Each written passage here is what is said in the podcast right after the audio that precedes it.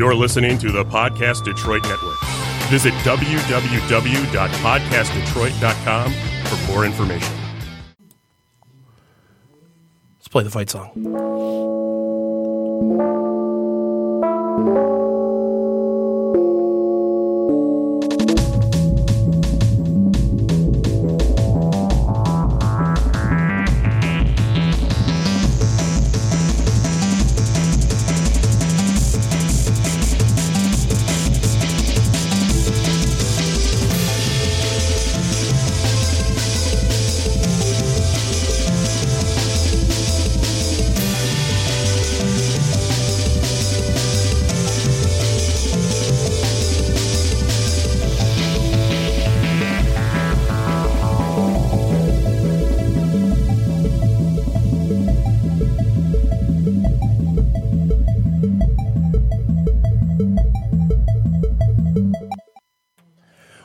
Welcome, everybody, to the 3DMs podcast. I am Jake, joined as usual by Paul. Hello. And, uh, you know, sorry we missed St. Patty's Day here in the U.S. We, uh, well, I had to uh, work because I do some uh, some side work as a bouncer, and that is that is the bar's holy day. But we're not going to talk about that. We are here to talk about the new book that's coming out for Dungeons and Dragons, and basically how to prep around that. So we got Ghosts of Saltmarsh coming out here pretty soon. That was the first announced big book of 2019, and uh, what that entails is going to be a lot of oceanic campaigning and Plus some old modules. you know, course. plus old mo- modules, but a lot of stuff for being on the ocean.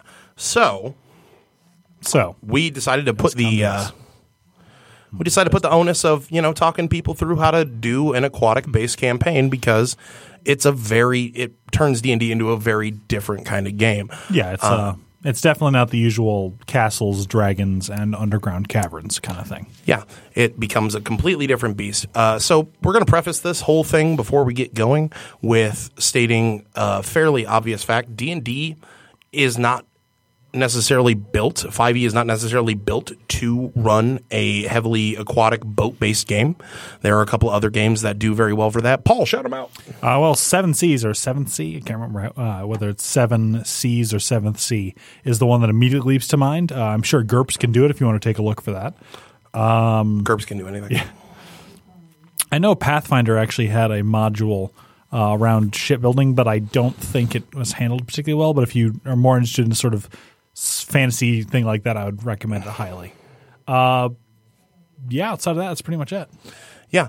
Um, that being said, it's not that 5e can't do it. It's just these systems are actually built around doing a boat thing better. So if you really want to hard focus on that, consider taking a look at those as options. But if you want to stick with your tried true D&D, don't blame you.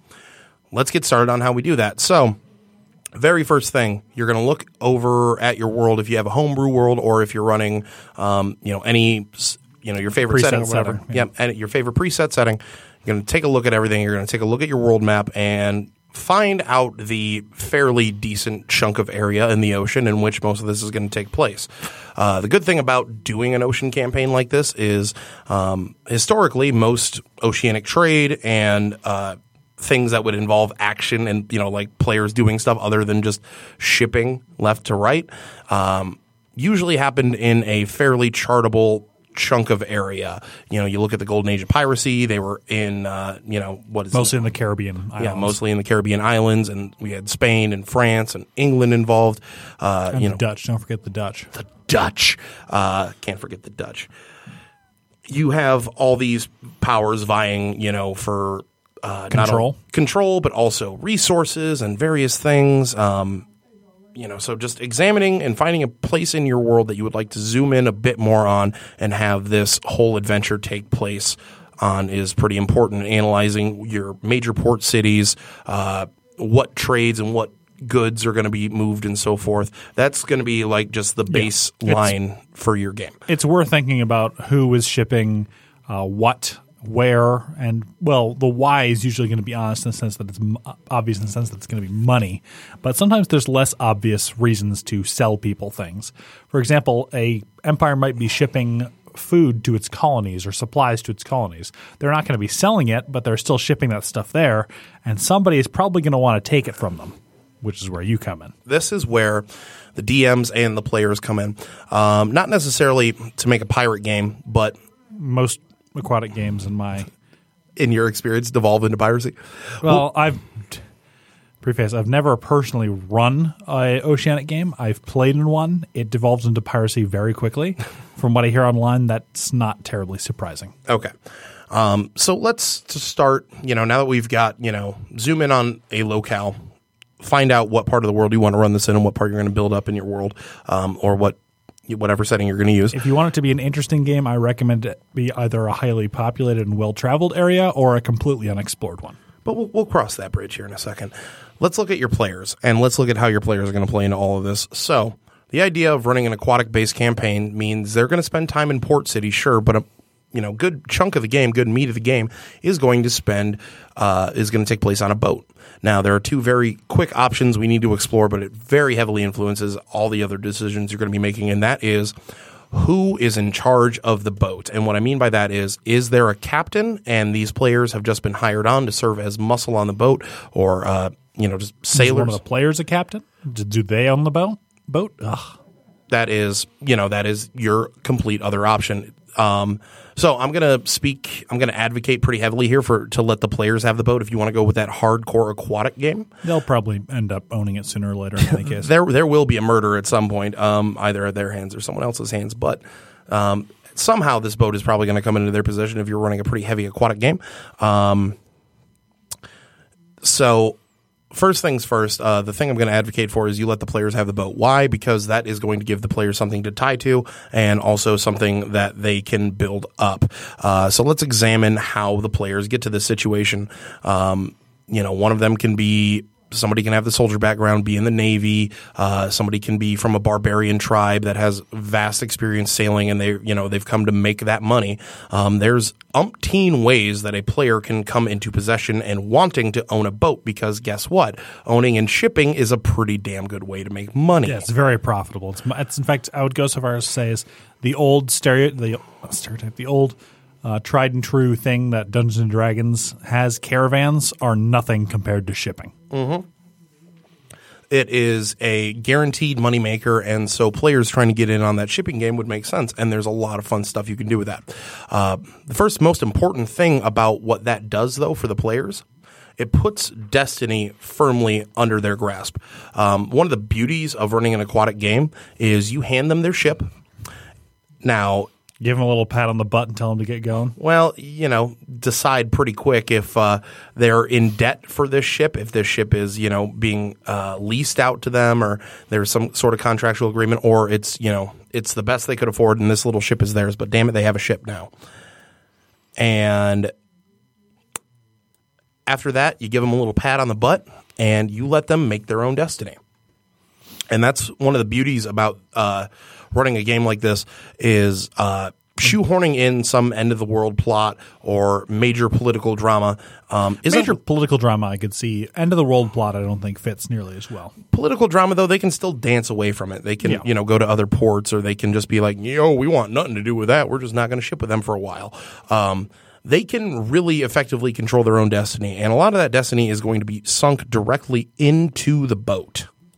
Um, you know, and hopefully a forged attachment to the boat. Um, so start off, you know, let them know what's available for shipping, what's for trading, um, you know, and start talking with your players to find out what they're expecting out of this game.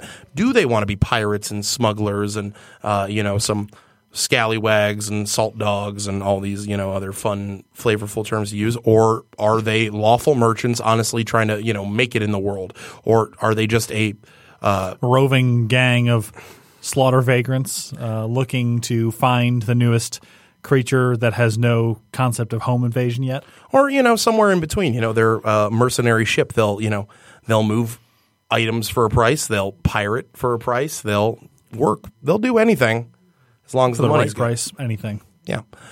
So you've got your players. You got them on a boat. Beautiful thing about having all your players on a boat every class actually works in an aquatic campaign very well. There isn't a whole lot of like, well, I'm a ranger and normally I stick to the woods, but I guess I'll go into the city to do stuff. I suppose, even though I hate it. Um, you know, it's the same thing with other. You know, why would the barbarian want to go into the city? You know, because he's more comfortable in the wilds. game. You know, and normally that stuff's just hand waved away, but it actually really helps with immersion if you suddenly have players um, who all have a very common goal and. Making money and being on a ship um, away from Everybody wants make those- civilization and Those Benjamins or you know having their own freedom. Yeah it's you know it's a very uh you know very very easy way to get everybody on the same page. It's also one of the few stories that a druid doesn't really have to hand wave away which i appreciate. Thank God, finally. but moving on. So they've got their boat. They've maybe decided a course of action and the first thing you should probably look at is ways to uh, jazz up and you know give them cool stuff for their boat. Um, you know this is just like some pre-campaign prep work. A list of items like magical or just standard that they can buy to improve their ship. You know armor, more ballast uh, how we look, you know, how you look and examine uh, using certain, you know, like do they have a magical eyeglass or is it just your standard spyglass? You know, Has optics been invented yet? does this one have 200x Magnification. magnification? You Can you see the pores in your skin when you zoom in with it? Yeah, there's a lot of really you know fun items you can come up with a list, and that's just some pregame stuff. But let's actually talk about the uh, I guess the elephant in the room when it comes to items and this whole kind of theme that we're really discussing today. All right, let's have at it. gunpowder.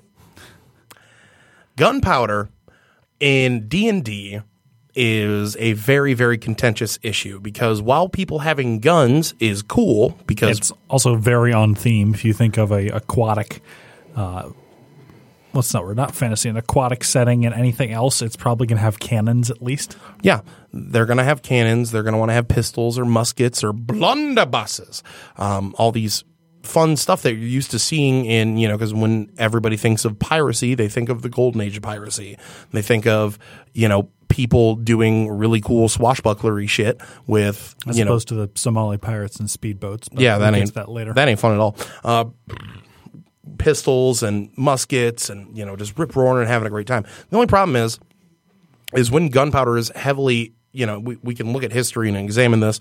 Um, when cannons became a thing, castles became less of a thing because cannonballs can fuck up a castle pretty good. uh, yeah, better than a cat, get, uh, better than a catapult. Easier to move. Doesn't require people to move a bunch of heavy stuff uh, or as heavy as It stuff. requires them to move some moderately heavy stuff. But You're not looking for as heavy as- giant boulders to quarry for throwing with a trebuchet. Also, I should point out that if you're not going to have castles and Dungeons and Dragons, why are you playing Dungeons and Dragons? It's like removing dungeons or dragons. Okay, just castles are on theme. Okay, Castles are on theme, but at the same time, now we have a Uh, problem. now we have a problem because either you break the rules of the rest of your setting, break some medieval stasis, and allow guns to happen, which vastly alters the playing field for how everybody um, is going to function politically and army wise moving forward, or your boats don't have cannons and sea combat becomes ballast just shooting back and forth, which honestly isn't as cool as cannons. Cannons are sweet. So a lot more boarding actions, but you know you know, and boarding actions and stuff. And we'll you know, get to that in a bit. I suppose. Um, let's talk about alternatives to that. Uh, depending on the strength and power of your magic setting, this was a joke I floated to Paul, but it's actually something that I do use. Um, I just think it's really funny. Is the giant wand ideal? Um, I. In my setting, because uh, even though gunpowder is a thing for one race that has said screw it to magic and you know not to get into the details but that's it they, they don't use magic they've worked on technology and they have guns um, Everybody else, everybody else is stuck to magic and so their response to the cannon is giant wands basically taking giant you know taking trees turning them into wands just big old wands with uh, x amount of charges usually somewhere in the hundreds and you floated something like 500 charges of firebolt, but it's Yep. a scaled up firebolt. Yep, just a scaled up, bigger firebolt. Um, it does the same thing. You don't have to include gunpowder. You can still have your castles and your medieval stasis and all the little things that you want to keep in your setting, um, while simultaneously, you know, not sacrificing some of the cool shit that pirates get The to do. aesthetics of Age of Sail stuff. Yeah. Um, you can do the same thing with guns. Um, you know, it's a stick that does gun things, but it's powered by magic and not powder. A boomstick, if you will. Yeah, yeah. Uh, it's you know, it's all uh, actually anybody who is watching this on Facebook Live, check the comics uh, comments because Adam is just going off with fantastic little advice bits too. Um, Superfan Adam from uh, Superfan Adam who just hangs out all the time. Hey, buddy. Uh, so catching back up to where we were at though, um, you know, deciding what you want to do with gunpowder is going to be important early on. Um, and I think the last bit of items I really want to cover, uh, other than a certain item that we will get to in a moment, is I want to address how heavy armor is going to work because that is something that uh, I think most players and DMs should have a conversation about if you're going to play one of those tin can classes. Fighter, paladin, uh, certain breeds of cleric, uh, who just you know end up covered. They end up with full plate Yeah, the problem is that on a boat that can very quickly turn into your own personal metal coffin if you go over the side. and it becomes a little difficult to address because suddenly you have a player who, you know, if I've seen a lot of fighters dump dexterity because they want to have better intellect stats, which is fine because they're counting on their better armor to save the day as compared to their dexterity, and they'll just hope that they have enough HP to eat. Any Farm- hits they take. Yeah. Um, the problem with that is, though, is obviously the second that the boat pitches too hard and they fail a dexterity save or an athletics check, they go off the boat in a big old tin can. And how long is it to uh, remove a suit of plate armor? Uh, it takes about a full minute.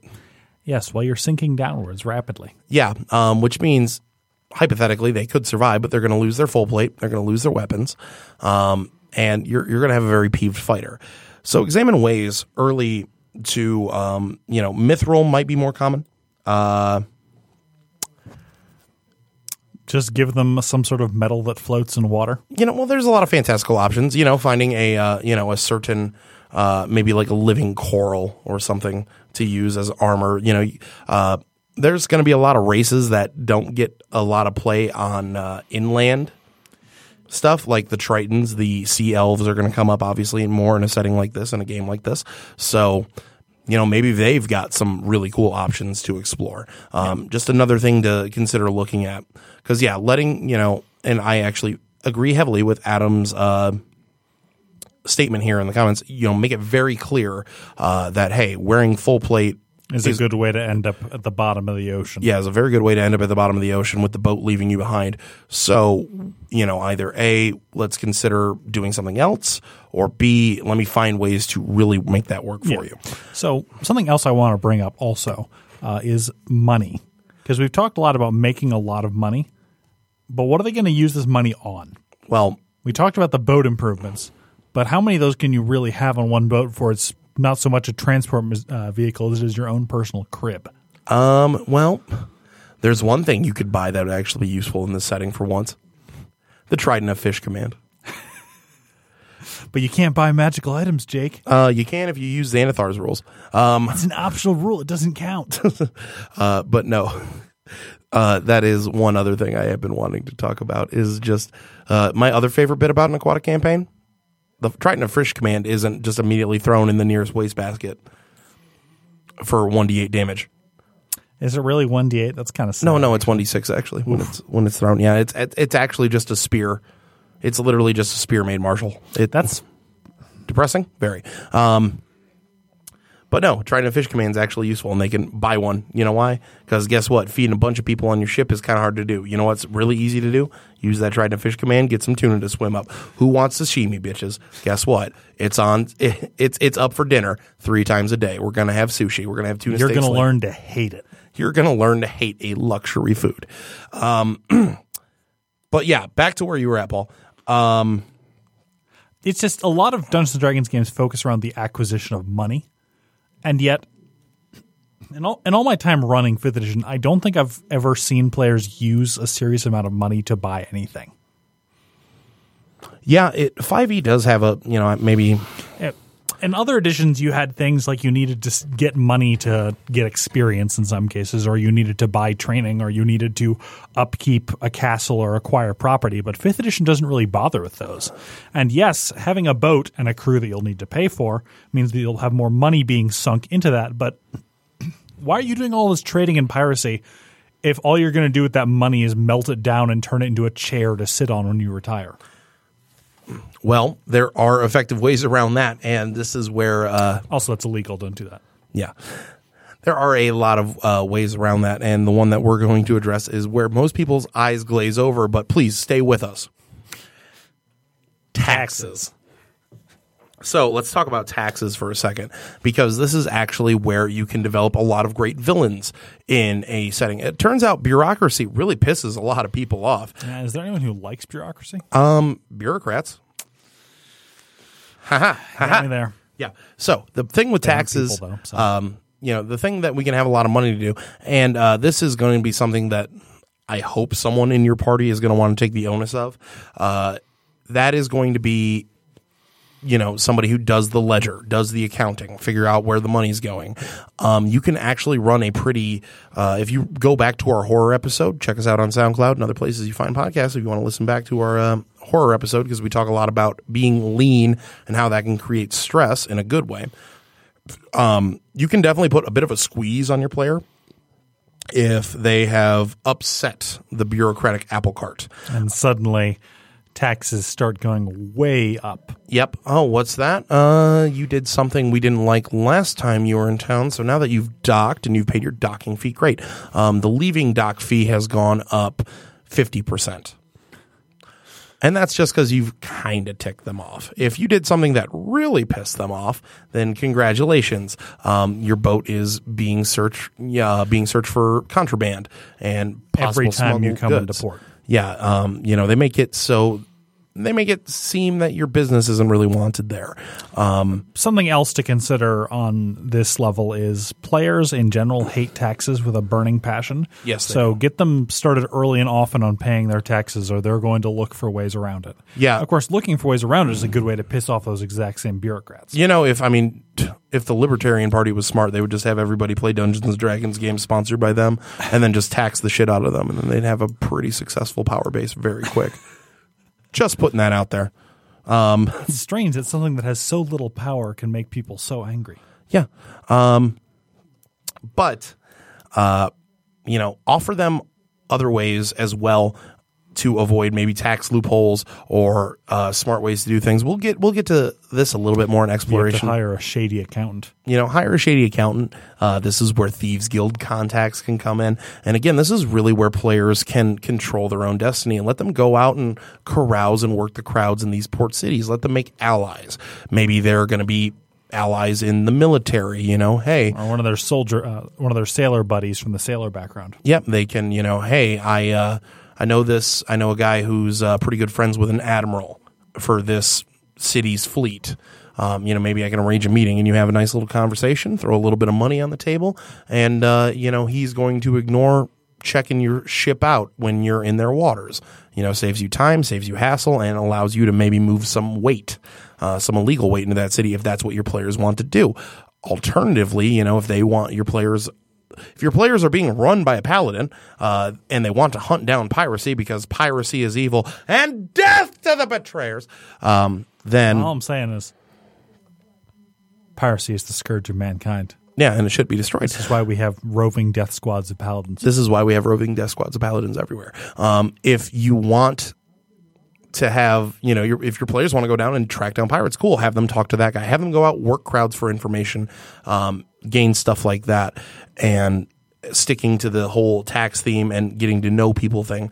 You can really let them shape their own destiny by how and who they affect with this. This is, I guess, is a weird way of also how to do a completely story free game um, because your players' interests can be completely in their ship, what they find, what they do, and what enemies they make along the way. Your prep work is actually a lot simpler in this setting because you just have to figure out who's in charge, who they're going to talk to, and that's it. And just react. This is a very reactionary style of game, um, at least the way we are proposing it. Um, so as we are finishing up here with items and stuff, uh, I guess yeah, we talked about it a little bit earlier. Try establishing some trade goods.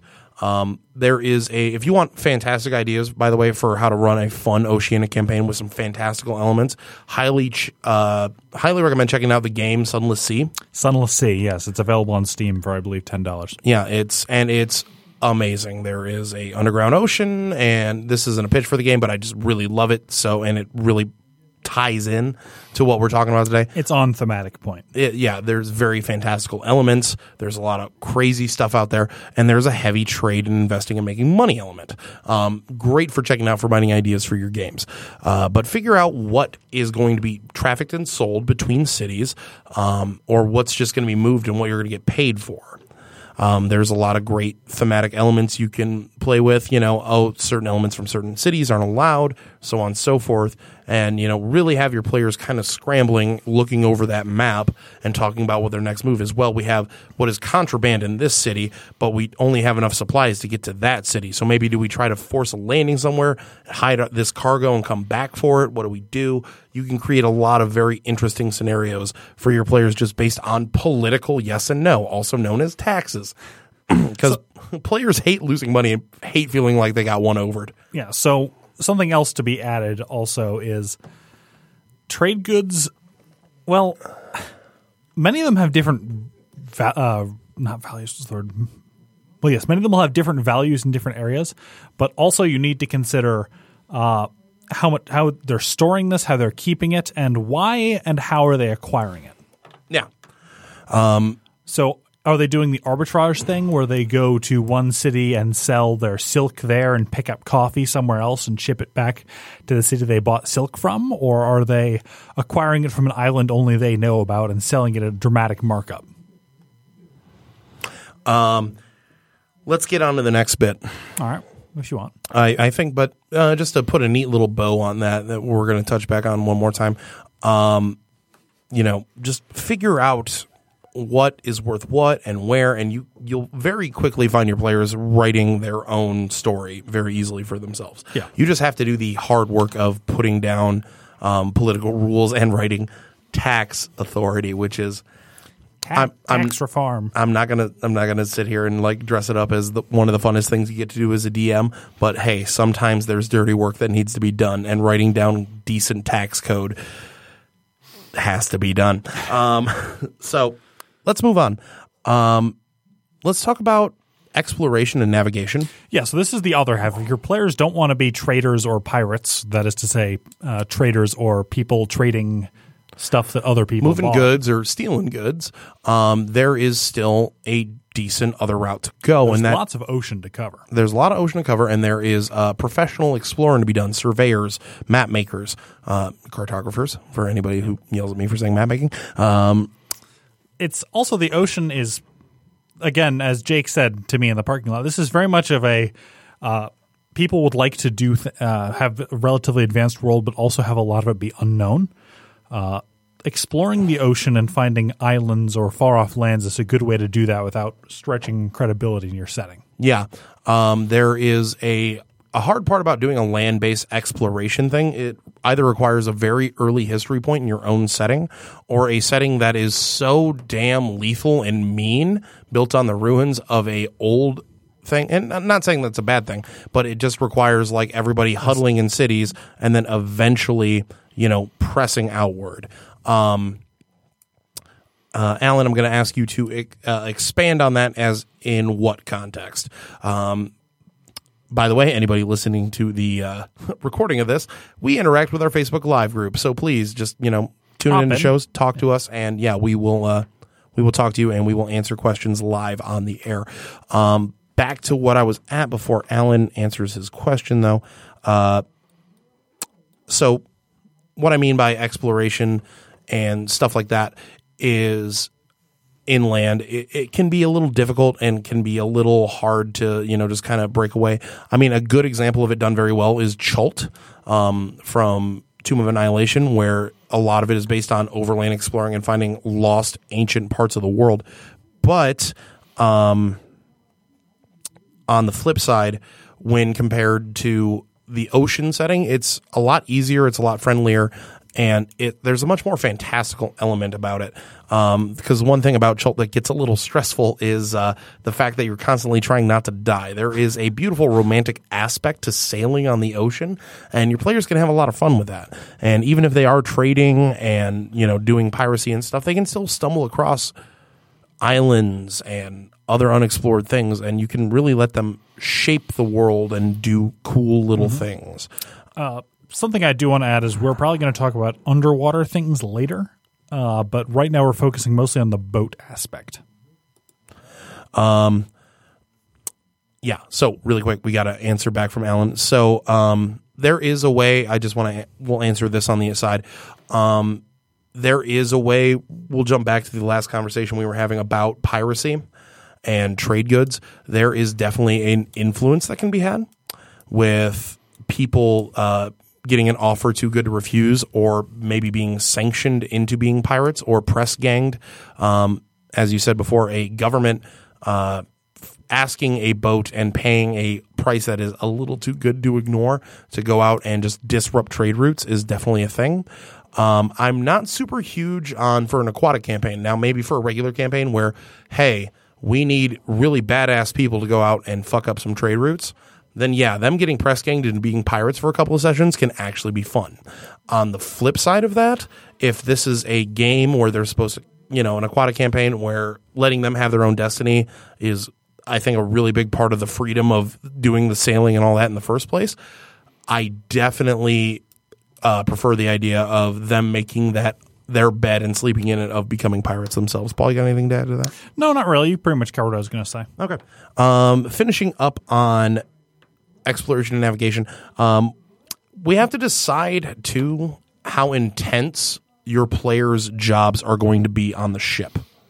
Uh, and what I mean by that is so everybody on the on your vessel is probably going to have a job. Um, you know, One or another, anyway. we talked earlier about letting you know the players elect who their captain is going to be, and that's fine. But you still need, if we're just going to cover very simple jobs, we're not going to list every job on a damn boat from the 1800s because that would be a completely different show. And also, you can probably just Google that. Yeah, um, you know, just simple things like quartermaster, uh, you know, the your arms master, your cook, your surgeon, your woodworkers, your swabs, Your first mates. your first mates, your navigators. There's your bosuns. There's so many different, you know, jobs your players could take up. Yeah. So let them figure out what jobs they want to have. First of all, because this comes, uh, this is going to come up into something I'm really excited to talk about, and that is ocean based encounters. Um, so one of the things about doing a campaign like this is that your players are going to spend a lot of time on the boat. Figure out if they want to have it be very simulationist or very, you know, just like Loose. you know, just very loose. Yeah, I am the cook on the boat. Cool. I go out and I do cook things. You know, I am the captain of the boat. I steer the I steer the ship. Hooray! And then I have meetings with the navigator in my quarters, and we drink brandy. Look at us, we're fancy. Or are there going to be dice rolls uh, being used every time for navigation checks? You know, Are you going to mess up and get lost somewhere in the South Seas? you know, yeah, is uh, going to be a little too cloudy for star charts to work for the next couple of days, and you know, you're just hoping on, you know, hoping that staying that course is going to work. That's think again the- something you should talk to your players about before you start. I think. I think the right answer for most parties is going to lie somewhere in the middle. Um, but you know, hey, maybe they want to have a more simulationist thing, or maybe a more loose thing. Um, but you know, have that conversation with them, figure out what jobs they do, and figure out how those can affect things. Yeah. Uh, but getting to the combat part that I really want to talk about, combat and monsters, I guess, should also be discussed at this point. Yeah. So, aquatic, pure aquatic monsters are pretty rare. yeah, there's they're obviously the lowest demand in the book because they're not accounting for full ocean based campaign stuff. So you've got your Krotoa, or however you pronounce that. Yeah, your cool. Sahawag. Again, I can't pronounce any of these names. Merrow, Merfolk, Tritons, Aboleths, Krakens. Uh, certain forms of dinosaurs are aquatic. plesiosaurs, whales, killer whales, sharks. Daniel, the cooler Daniel. Uh, were sharks, which aren't a thing, but I wish they were. Yeah, Can Every you- night in the full moon, I turn into a shark. yeah, which is like awesome. Unless it's just like you're running for the beach and then suddenly just gills start popping out and you're like, shit, just flopping around on the ground. Lady, put me in the water, please. I won't eat you. Um, but uh, your monster list is pretty short, and I think a boarding and getting boarded option also doesn't lend like too much excitement after the first couple of gasps. Like the first it's got to be a civilized creature that is capable of using boarding tools. So you're not going to get your usual gray render or dragon or anything like that. You're going to get a bunch of different humanoids. Yeah, I mean, and you can run the game with all of them and have different tactics, and those can work and still be exciting conflicts. But the luster of fighting on your boat or fighting on someone else's boat definitely wears off after the first couple of times. This is something I should point out is once your characters have gotten a high enough level to acquire magic items that allow them to breathe underwater, you can greatly vary the uh, scape of battle. Yeah. Because obviously there's huge underwater seas. You've got uh, ancient ruins lurking at the bottom of the ocean. You've got kelp forests. I mean, you can probably do that on the surface too, but you know, and then there's also just the random, like, really dumb shit choices they could make, like, oh, hey, let's go raid this dragon turtle's lair. More on dragon turtles in a bit, because they're one of my favorites. Um, letting your players, you know, when it comes to combat, I think one of the beauties of this brand of story for D&D is the fact that they can travel to new and exciting locales.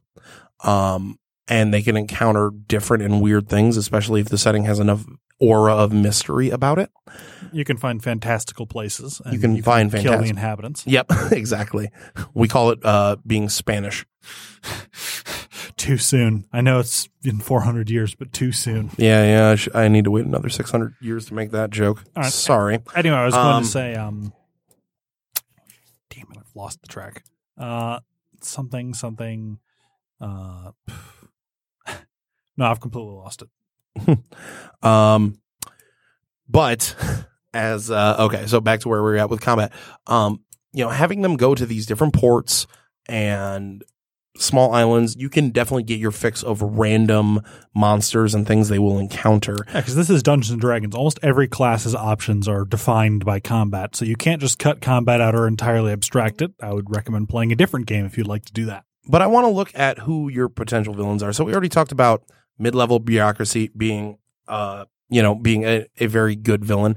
Um, you know, it's not even one you could just you know bust the door down and hack to pieces too, because it's the engine of bureaucracy, not the individual bureaucracy. Yeah, you're dealing with a lot of red tape and whatnot. Um, and then there's, you know, enemies you've made along the way. You know, if you said no to doing pirate stuff, then the pirates are going to remember that. If you said no to the government about stopping the pirates, the government's going to remember that. government's going to remember that. So you're going to have those villains, which are fine. And even leaving aside that, even if you're just being a peaceful shipper, like even if you're just trading things, eventually you're going to muscle in on someone's corner of the market and they're going to decide that you can't keep doing that. Yeah. Um, you know, with those things, you know, there, you know, those things will come up. Uh, but the other options that you have are to look at some of the big ocean monsters too, which are fun. You know, you've, we've got your Kraken, we've got the Dragon Turtle. Those were, I think, the two big heavy hitters that we really haven't dove into yet because those are, We talk about aboleths too, I believe, but those are more of a lake thing. and they're also a bit lower on the food chain um, in terms of party level. Um, the other one I really want to talk about though with uh, combat or a, a situation that's very similar to combat and something that's very fun you can do in this situation is Mama Nature herself. And what I mean by that is the beauty of being on a boat is, is when a storm pops up, there is a opportunity for a very sexy death to happen. And what I mean by that is just so I can clarify a Yes, please clarify what you mean by sexy. Okay, death. so players traveling through a desert are not going to be thrilled about dying of dehydration and heat stroke. That is not a fun death. That is a death that is just, you know, walking through the desert, getting lost, and dropping to their knees and passing out. Um, it's kind of the same with a tundra or an Antarctic, you know, frozen Freezing to death. freezing to death. It's, you know, just the opposite. Um, again, it's not very fun. Um, in terms of like Dying is rarely fun. dying is rarely fun, but you know, players usually at least uh, like go, yeah, but he went out like a badass, you know. A dramatic death matters as much as a heroic one. Yes. And so by sexy death, I mean, let's make it drama, drama, drama. And with that, on the ocean, in the middle of a storm, and having a storm pop up out of nowhere. Maybe it's due to that kraken or a dragon turtle. Maybe, Maybe it's due to not. those stupid storm classes. And actually, I can't even complain about it this episode because storm classes actually make sense. I need you to sit down on that. um, you can have a storm pop up out of nowhere, and we can use the good old fashioned fourth edition. Um, skill challenge. Yep. And the skill challenge, in case you're unfamiliar with how it works, hey, a you know, you're gonna It's a group effort Yep. with a set of skills. and You need to achieve so many successes before so many failures. yes. Um Everybody can contribute. It's usually one person at a time, so on and so forth. yes. Um and what's great about that is is you can have very phenomenal, like just dramatic moments of just your party against nature. And you can weave a fantastic story on okay, You can't multi attack a storm, but you, should, you can sure batten down the hatches. Well, you've got your, you know, you've got your ranger at the wheel. You know, he's got himself tied to the wheel so he can try to steer the ship. He's trying his best to navigate because, god damn it, he took ocean as his favorite terrain. He should be able to work this one out, but maybe he can't. Um, and by the way, I the know it's not in the book, but hey, listen, ranger already has a hard enough time as a class full time, anyways. Technically, they have coast as a favorite terrain. Eh, yeah, well, I'd still take ocean. I'd, I'd still just let them, you know, means they're just, you know, charting the stars and whatnot. Um, what up, Patrick? How you doing, bud? Um, also, Adam, I just want to shout out, uh, Pirate Lich. We actually did that. Um, if we have time at the end for stories, uh, Paul and I will talk about why there is a flying ghost ship in my game that just won't go away and everybody loves it too much. Um, but moving on you know, you've got your ranger trying to make navigation survival checks. Um, you know, you've got the fighter downstairs who is currently just trying to hold heavy objects from crashing. Building as fast as is Yep. humanly possible. Yeah, just building with them big old muscles. You know, you've got the wizard running around screaming, casting mending on everything he can touch as just, you know, the cargoes As come everything loose starts falling breaks. apart around you. And, you know, you can then have the great fun story to tell of if they all survive the storm and the boat hasn't sank. Um, Great. If somebody gets swept off the boat as they're running across to try to sa- uh, try to save one of their crates of goods, uh, well, that's pretty dramatic. Yeah, there is a lot of fun stuff that can be done with a encounter like that, and it can create drama and it can create the same uh, chances of loss, especially if they are attached and love their ship and they love their crew members. Um, Here's another fun thing to do: drop this on them while they're doing a boarding action. And by fun, I mean for me, okay, which is what matters. okay, you bastard. Go ahead. That way, you can have a climactic duel in the thunderstorm while everything is falling down around you, and one of the two is going to get thrown in the ocean at the end. I can say that much. Yeah, you, sure. you, you, yeah, you save this for the end. You save this for the Pirates of the Caribbean three movie, and then you just try not to make another one. Disney, bitches. Aren't they on seven now or something? Uh, I think like that, and I think I'm now going to have some mouse-headed assassin coming after me because I just insulted the mouse And on the, the, House internet. of Mouse will not take this lying. the down. mouse will get their recompense. Um, moving forward, uh, now the great part about another great part about doing this kind of a campaign setting, because again, there's actually a lot of virtues to running a game like this. Um, the beauty of having everybody on a boat is you can actually heavily develop some NPCs and come up with some really interesting actions. Um, you know, the beauty of a shipping crew is that you know You're going to be on a boat with them for quite a while. Yep. And people are going to be coming and going depending on what ports you go to. Okay, well, I want to settle down here. I want to get, um, press gang some people. Some people escape. Yep, you know, you know, being bastards. de- you know, it depends on all on how the whole thing's going. But what you can definitely do with this is you can take time that you normally don't get to build up certain NPCs, especially if the party kind of likes them. Um, oftentimes, uh, you will design an NPC, you give them some bare bones because you just really don't have the time to flesh them out. The party doesn't really attach to them, um, or the party really attaches to them, and you, oh shit, okay, I got to come up with a lot more for them. Um, you know, you, I've also had the time where you know, I think everybody does this where they come up with two or three pages of backstory for an NPC because they're like, God, he's so cool. And then your players just don't give a shit. And you're just like, but guys, He's so cool. he's so cool. Look at him. it's it's it's a problem that it's hard to tell what other people are going to like, especially a group of you know three to six other people. So it's it's very hard at first glance to tell who's going to latch on to who. Yeah. Um, but this definitely does give you time to build up. Oh yeah, I guess we should get back to that combat. We do have a question. Um, what kind of saving throws? It really is situational and depending on where they have on the ship. I would recommend strength most of the time. Actually, it's pretty underused, and that's athletic. Well, again, it depends. Like, so let's say the boat is currently, you know, it's pitching and rocking in the storm and it tilts 45 degrees and then it goes to that 50 degrees and we got everybody for a hot second doing the Titanic, you know, just like hanging on. Um, I could definitely see dexterity like from a rogue coming into play, like as he jumps from one fixed pl- uh, piece of the ship to another just to kind of like, you know, rest his back against it. it it's highly situational in what's I- I going would on around them. Definitely recommend a physical attribute, whatever the case. Oh yeah. Oh yeah. No, you're you are not going to charisma save your way out of the storm. Can I can I flash a winning smile at the storm? Can I? Yeah. Can I grin and can I sed- can I seduce the waves right now? That's a bard. That that is exactly what a bard would do. And see, we're doing it to ourselves, and we and we just railed about this on our bard show a couple episodes ago. Check out our archives. Um, if you want to hear a spicy take on bards and seduction, um, but the beauty again of NPCs with uh, No, they're they're going to be trapped with this. They're going to have to listen to their backstory. uh, that's uh, that's being a little heavy handing handed with the DMing, but yeah, you can find out who they latch onto and definitely build story around that. Um, if they get really attached to your grandmotherly cook, um, who is on her last voyage across the sea, because oh, you were just happen to head to where I want to settle down, you know, get some stories out of her and you know maybe a maybe a small side quest when they get to the island. Yeah, and that helps you get invested in not only in the characters but in the world. um you know it all you know it it, it gives you great opportunity to build characters and build better narrative. Uh whereas with overland d&d and especially with spells like teleport and things like that and where the magic comes up uh it can make things really messy and just like well i know i know i planned on uh you guys being here for a while but y'all just hop you know used a teleport spell and went across country. So grabs grabs campaign notes and throws them over shoulder and has to come up with new shit on the fly. Um, let's see what else do we have to finish up with. Well, there's plenty to finish up with, but we could talk more about um, how you can use characters that have been developed to raise stakes. Uh, I mean, the cheap GMing trick in me would say kill them off for cheap shock value, Cheap heat. but more importantly, it'd be things that it would make them more attached to their boat and their crew, and it would help give a sense of this is what we're doing X, Y, and Z for. Yeah.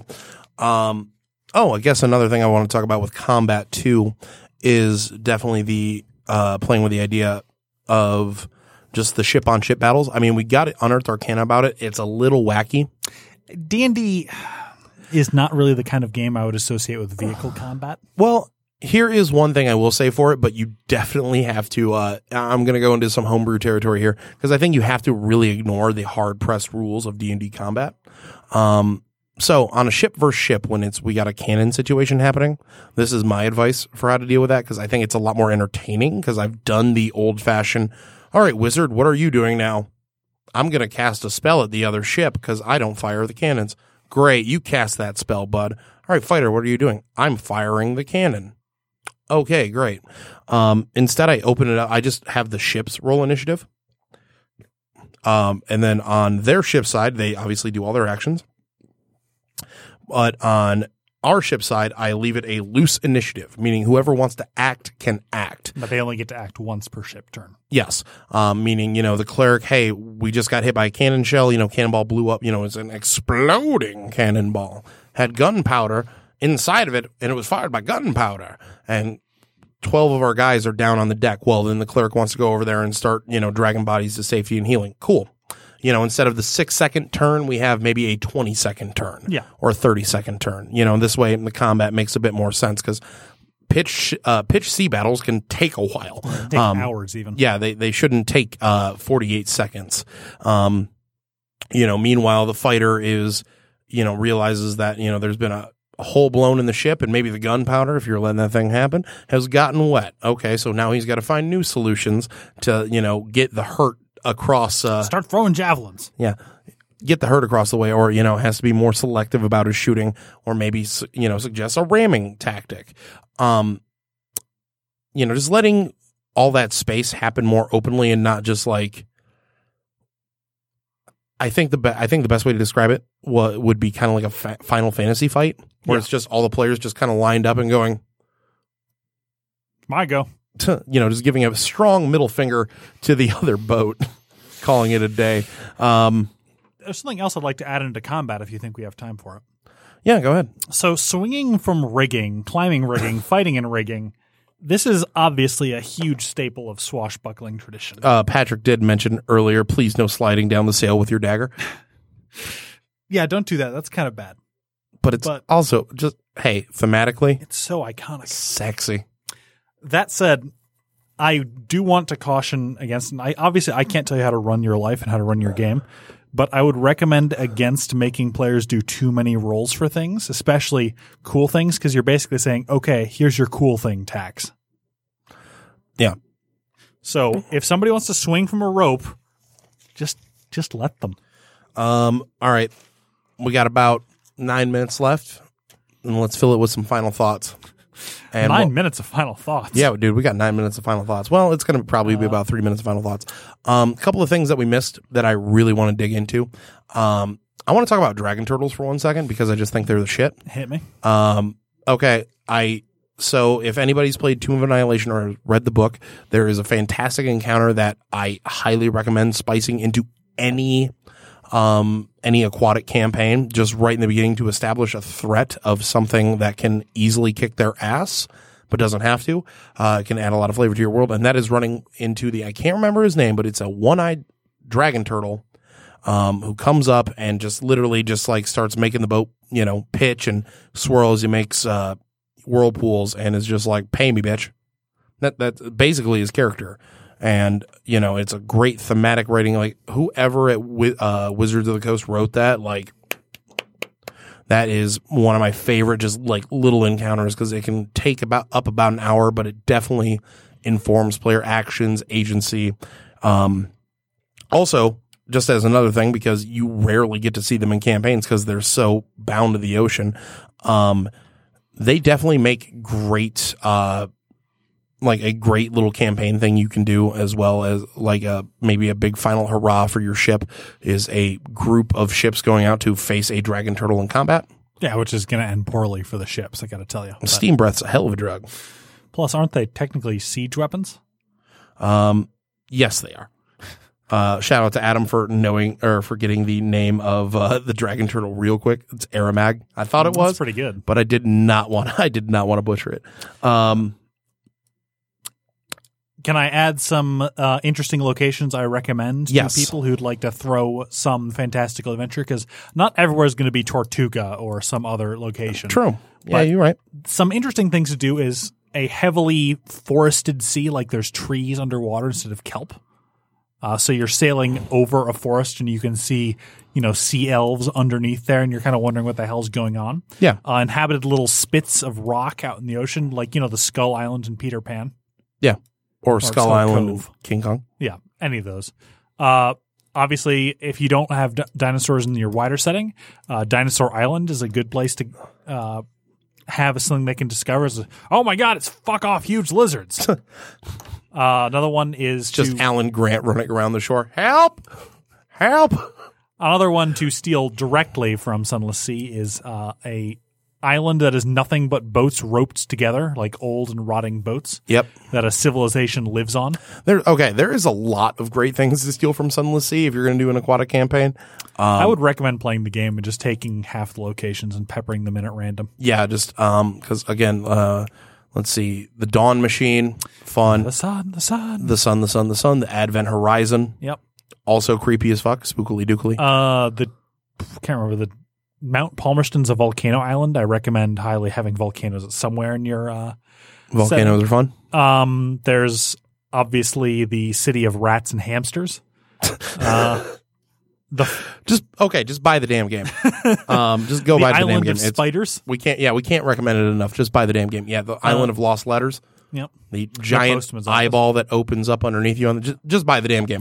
Um, Uh, outside of that, so outside of the Trident of Fish Command, are there any magical items you can also recommend? I'd mentioned before that you should at some point have your players come across an easy way to provide lots of water breathing, as being able to not only fight on this world but the one below is also important. Yeah. Um, I think that as far as like adding extra magical items, um, I now granted I'm a sucker for like, uh, how do I want to phrase it? I'm a sucker for like World War II and 1950s era tech, and definitely that like kind of art style, Aesthetic. that art style, that aesthetic. Um, and God, oh, I'm trying to think of it. Uh, everything in Bioshock, Art Deco. There we go. I'm a big Art Deco guy. Um, I do love the idea of just a magical underwater diving suit that is, gee, I don't know, big old brass diving suit. Um, there is a lot of fun stuff you can do with that. Obviously, I mean, if you any any ocean adventure book you've read, Treasure Island, uh, Twenty Thousand Leagues Under the Sea, Moby Dick, there is so many great just big encounters you can pull from that stuff, um, and also you know great characters. The ocean adventure has long been a big thing for mankind to think about and to imagine. I mean, Alexander the Great was trying to get to Okeanos, you know, every you know everybody has always you know we had manifest destiny in the united states about just getting to the ocean. It's the idea of what's out there and what lies beyond. Um, i guess if i was going to recommend any other things to watch just for fun little stuff would be jaws. Because giant scary shark is giant scary shark. And that's still a great encounter especially if you have a boat that's the size like that can be a very great Dire sharks. uh, just a great first leveling or a first level three encounter for your players. You know, everybody's level three. You got a five man boat, conveniently named the Orca, and uh, Amity Island needs some help, boy. Um, even leaving that aside, if you need other plot hooks, we both highly recommend you check out science fiction, as any sort of we're on a ship and dealing with events can be adapted pretty easily to yes, fantasy yeah. setting. Oh God, yeah. We did forget that Star Trek can uh, like Star Trek, Star Wars, uh, Stargate SG One, um, Doctor Who. Um, kind of counts. It, it's loose, but it counts. But any kind of show where there is a set amount of characters and they're on a ship, and then week to week they have to deal with different problems and they travel around, makes great fodder for this. Um, I think that um, I definitely would recommend Star Trek Yeah, especially Star Trek. But just to ape from. Like, I'm not even a huge Trekkie myself, but there is a lot of episodes that I could easily see just being like, and we'll do this week for D and D. Um, all right, guys. Well, we're running out of time, so we're gonna wrap up here. Um, next time you see us, it is so we're gonna try to get back on our normal show schedule. Um, so it's actually gonna be a little while. Uh, it's so not next week, um, not the week after that. It's gonna be three weeks until we're back on, and then we're gonna be back on normal show schedule. The whole St. Patty's Day thing really messed everything up, and then also with our just kind of our regular schedules as well. So we're really sorry about that, but uh, we're going to get back on soon. Next time we do the show, we are going to be talking about not anything DM related. We are going to talk about how to play the game as a new player. Uh, we're going to have a guest in studio for that, uh, a friend of mine who just started his own podcast. Uh, we're going to do a bit of a cross show on that and you know get some back and forth on how to how to be a good player and how to be a good new player because of you still looking for uh, GMing advice, we're going to be talking about storytelling too. Yep. You know, it's going to be a nice little storytelling, uh, new player vibe. Um, you know, just and trying to get trying to get everybody to meet in the middle and find what they want and they can get the best out of this hobby. Um, you have any ideas for shows, please hit us up at facebook.com slash 3DMs. We will either direct you to a episode that we did on the topic or we will excitedly take notes because damn, coming up with show topics is getting a little crusty. We're we're starting we're starting to run into a lot of shit that we've already done. Um, you really enjoy the show, please head over to facebook.com slash 3DMs podcast and give us a like. the old fashioned way. Yep. It is linked in our show notes here. Um, if you want to hear more of our show, uh, head over to SoundCloud or uh, Apple Podcasts, Google Podcasts, wherever you find your podcasts, except for Spotify. They hate us for some reason. We don't know why. We're going to figure out someday. We've been beefing for a while. I've paid for Spotify for eight years. They should have my show, God damn it. Um, find us wherever you get your podcast that isn't Spotify. Listen to our stuff. Give us feedback. Send us messages. Follow us on Twitter at three, uh, twitter.com slash three underscore pod. Uh, yeah, three underscore DMS underscore pod. Um, I, I am making an attempt to tweet more, but I think Clint, the long lost host of this show, is about to take over our Twitter for us. Um, yeah. Mm, interesting stuff. Paul, any final notes? Any final, final thoughts? Well, I wish you all luck if you hope if you hope to run an aquatic game in the near future. All right. Well, uh, and Dragon Turtle Steam Breath needs to be used more. That's all I got. I'm Jake, I'm Paul. and this has been the show this week. Thanks for listening, everybody, and we will catch you next time. Bye bye.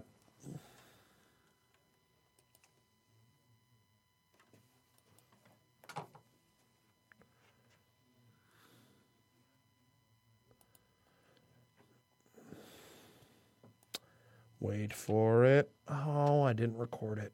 Damn it. Oh well.